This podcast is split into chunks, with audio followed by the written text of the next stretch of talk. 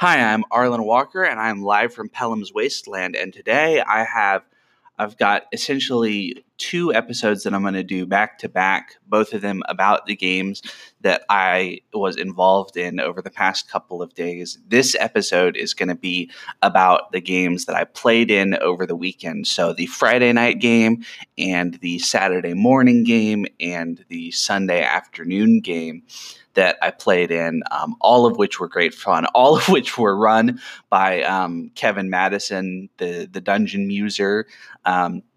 We had a great time. So yeah, I'm going to sort of talk about my thoughts about those games. And then I'm going to do a second episode about the games that I ran. So you'll have to stay tuned for both of those.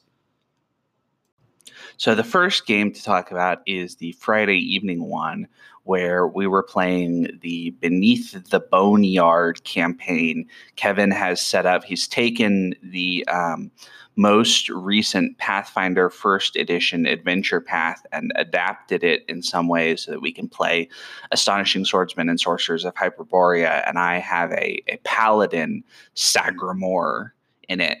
And we have been going through the Scriptorium of Saligara, who Saligara was replaced with Mrs. Pettypalp, and we were basically tasked with going and dealing with Mrs. Pettypalp for Saligara, so that Saligara would give us this stamp so that we would be able to go on and get out of Undead Land. Anyway, it was a wild session. I mean, it started out with us with no magic weapons, fighting these enchanted scrolls that couldn't be damaged normally with regular weapons. And so we kept slashing at them and hurting them, and they were putting the hurt on us pretty badly, and we ended up blasting them with fire and defeating them. But we were taken way down. We realized that we needed to rest, but we basically knew that if we rested, we would be in trouble, because the last time we had rested, we had gone into this nightmare zone and been attacked. So we kind of knew that was what was going to happen. So we decided, okay, you know what? No sense in prolonging the inevitable. So we rested, went into the nightmare zone, fought off some of these weird, the Nightgaunts, these kind of gargoyle demon dream creatures. If I remember, my character Sagramore got seriously messed up by them in the dream, and then recovered some of that health when we got out of the dream. So then we pressed forward into the Tower of Mrs. Pettypalp, the kind of last stage of the Scriptorium, and ended up fighting the Nightgaunts for real this time. So it was a great kind of turnabout when we got to finally kind of fight them and do some real damage and kill them off and that sort of stuff. That was pretty cool.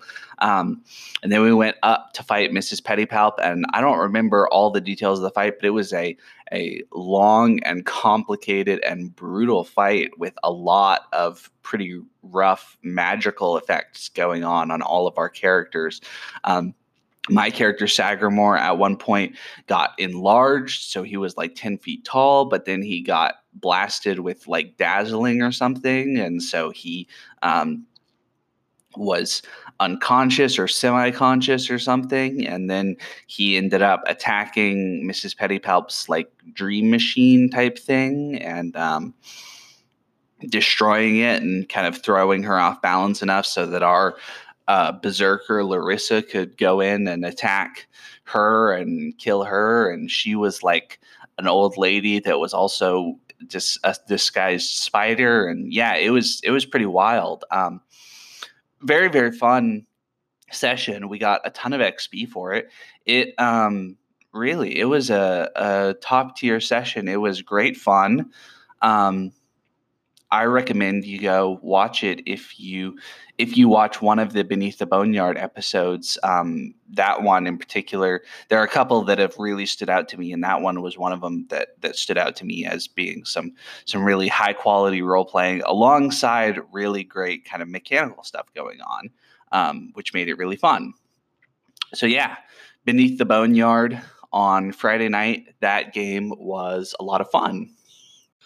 So that was Friday night. Saturday morning rolls around, and we have our regular Reavers of Thule game. Reavers of Thule, another super fun campaign. My berserker, Jason, very deadly, very dangerous, super badass, ended up kind of rushing into this tower because he thought that one of our allies was stuck up there and getting beaten on by Beastmen.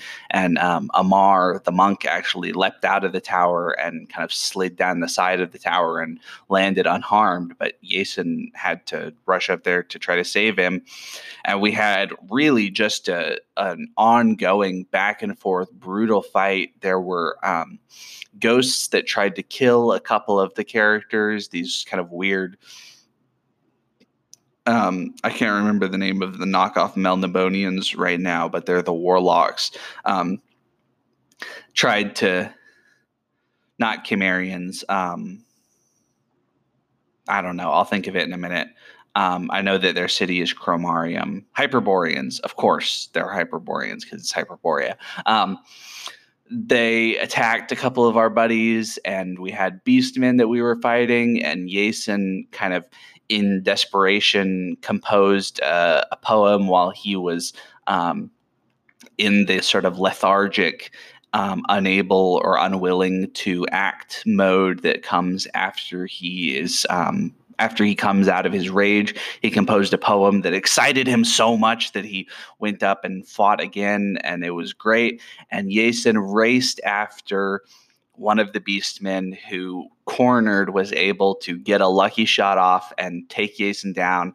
And Jason was bleeding out when Kane, Colin Spike Pit Green's character, came over and sort of cradled him as Jason got to say some last words and put a bloody handprint on his chest and then collapse and die. And it was magnificent. Oh, it was so much fun.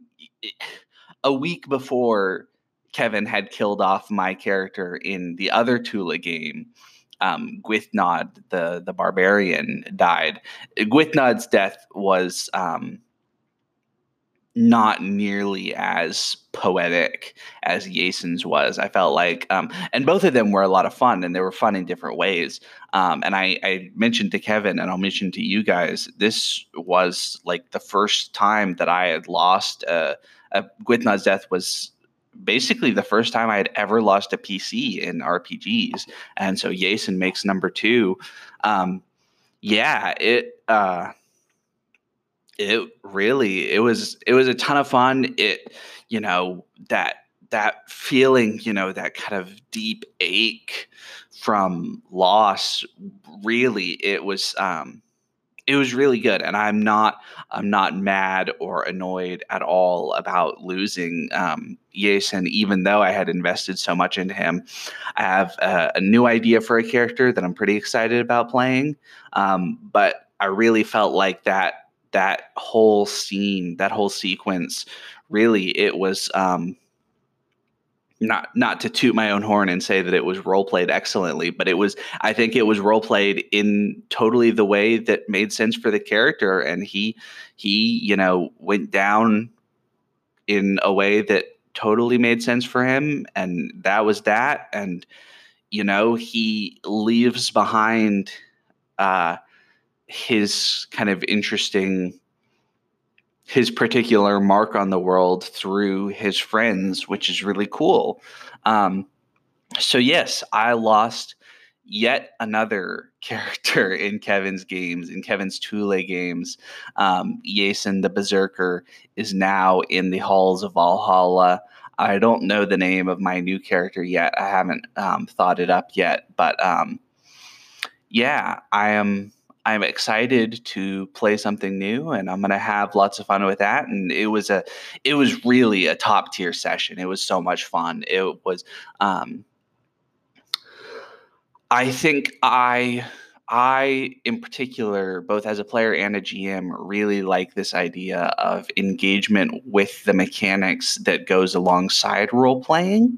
And to that end, I think one of the things I really liked about these sessions is that the difficult fights make it so that you have to kind of get inside the character's head and think about how were they going to respond to this kind of struggle, this kind of these kinds of problems and all that sort of stuff, alongside the mechanical element of, well, how do I sort of tactically beat these enemies and all that sort of stuff. And I think that that really works for me really well.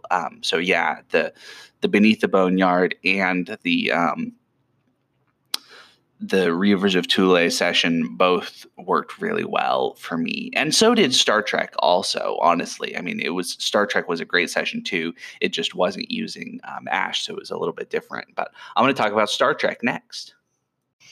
So then Sunday rolls around and we have a Star Trek Adventures game on alternate Sundays. And I have a Vulcan medical officer named T'Prel, who's part of the squad, the command mission, investigating this ship that has been letting out a distress signal, and then it turns out they were attacked by Romulans. In the first firefight, we drove the Romulans off pretty quickly, but then in the second firefight, the Romulans focused fire on T'Prel and took her down, and T'Prel was bleeding out and dying for a little while, and it was... I really, for a minute there, was sure that I was about to lose yet another character in one of Kevin's games. And I felt, I think I personally was in shock on some level just to, because I didn't expect that level of kind of violence in Star Trek, that level of heroic suffering, essentially. And it took me a little while to sort of get my head back into that Vulcan mind space. And we had a little bit of a back and forth about, you know, my first thought was, okay, well, I need to run. And then I was like, well, I need to you know, act really scared and shocked and in this mindset that was my mindset, and then not really thinking about the fact that, well, this character is supposed to be a Vulcan. They need to respond logically and not necessarily passively, but is sort of more emotionless and more direct and logical. And so instead of saying, we got to get out of here, we got to get out of here, we got to get out of here, like some scared like a scared character, to say something like, it would be advantageous to re-engage at a position with a better defensive capabilities or something like that. I don't remember exactly what I said, but basically something that was like, yeah, I just got shot, but you know, it's okay.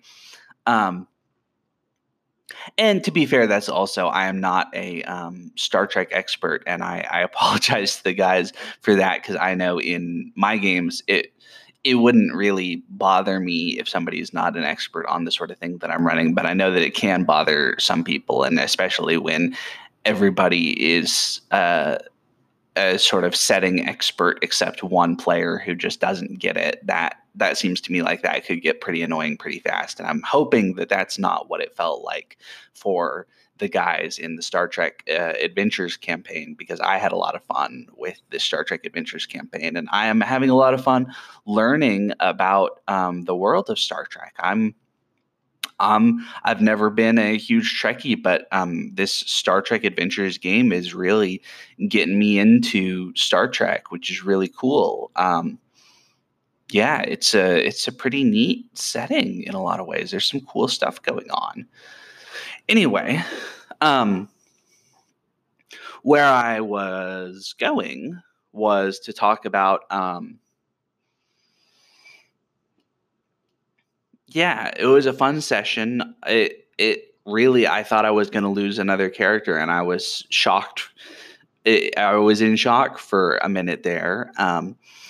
But we solved it, and we had a really fun, there was this kind of extended task, this extended challenge. I don't remember what the term is, but basically where you have to make a series of die rolls in a row to try to represent a longer challenge than just a single task. And that was really cool because it was really just super narratively open. It was just like, well, what do you think should happen next, right? Like Kevin basically said, you know, in the the film version or the show version, what would be the interesting thing that happens next that would be a problem for you guys to solve. And that was super fun. It was super story gamey, and I loved it. It really, to me, worked really well. And clearly it worked for Kevin, because we ended up talking about it on Twitter afterwards about how that was when he really fell in love with Star Trek Adventures, and part of why he wants to run some other 2D20 games again. But yeah, it was really a really fun session. I do kind of feel like the lethal injury rules are a little bit just based on my kind of limited understanding of Star Trek. The lethal injury rules seem a little bit nasty to me. They seem, although as one of the other players, Sean pointed out, Sean was playing, and he basically said, like, yeah, on the show, very few people get shot and stay up. It's really rare. It's mostly, one-hit KOs. So it makes sense that the weapons would be deadly. So I don't know. It's kind of the interesting thing, that sort of interesting back and forth. It's sort of like, how do you model a Star Wars game where the stormtroopers die in one hit, and the heroes just happen to not get shot, but you want the danger to be there. You want the stormtroopers to feel dangerous, because in the fiction, they're supposed to be pretty dangerous. These blast points too accurate for SAM people. Only Imperial stormtroopers are so precise, that sort of thing. So I don't know. I'm not really sure how you deal with that, and and that sort of gets into the idea of genre emulation, which is actually part of what this next episode is going to be about, because I ran two serious genre emulating games that I'm going to talk about. So anyway, yeah, Star Trek Adventures was really fun. I'm really glad that Lieutenant T'Prel is still alive and kicking. We're in a little bit of a serious problematic position right now, in the sense that there are Romulans coming out of the air ducts and coming from all directions and all that sort of stuff. And I don't know what we're going to do, but I'm sure we're going to figure out something exciting. And yeah, Star Trek Adventures, I can't wait for the next session. It's going to be really fun. So a bit of a shorter episode today, only going to be like 20 minutes instead of my like 40 minutes or an hour episodes. But yeah, that was the games that I played in over the weekend. All of them were super fun. All of them were run by Kevin Madison, who is a great GM and is such a nice guy to invite me to play in all his games, especially when I can be a bit of a dick to him about what I try to do in the game. He had to tell me no in a couple of games, couple of different times, for what I'm such a fucking metagamer, and I just, come up with these things like, ooh, this is how I'm going to bend the rules. I'm going to get ahead. I'm going to, do it to him. And he's so nice to let me keep playing with him after that. Which, yeah, it's just a testament to, he's a really nice guy and nice to invite me to his games. And if you're listening to Kevin, thanks so much for inviting me to all your games. I get to play all the time. I posted on Twitter. I'm averaging like an hour a day of RPGs for the year. And that's amazing. That's so cool. I feel like it's a whole, it's become a really, central hobby for me, and it's so much fun. And I wouldn't be able to do it without the help of all of you wonderful people. So thank you. Thanks to Kevin, and thanks to you listeners. If you want to hit me up on Twitter or here on Anchor, I am at cowsfrompowys on Twitter and live from Pelham's Wasteland here on Anchor. I will see you. I've been Arlen Walker. I've been live from Pelham's Wasteland. I will see you next time. Thanks so much for listening.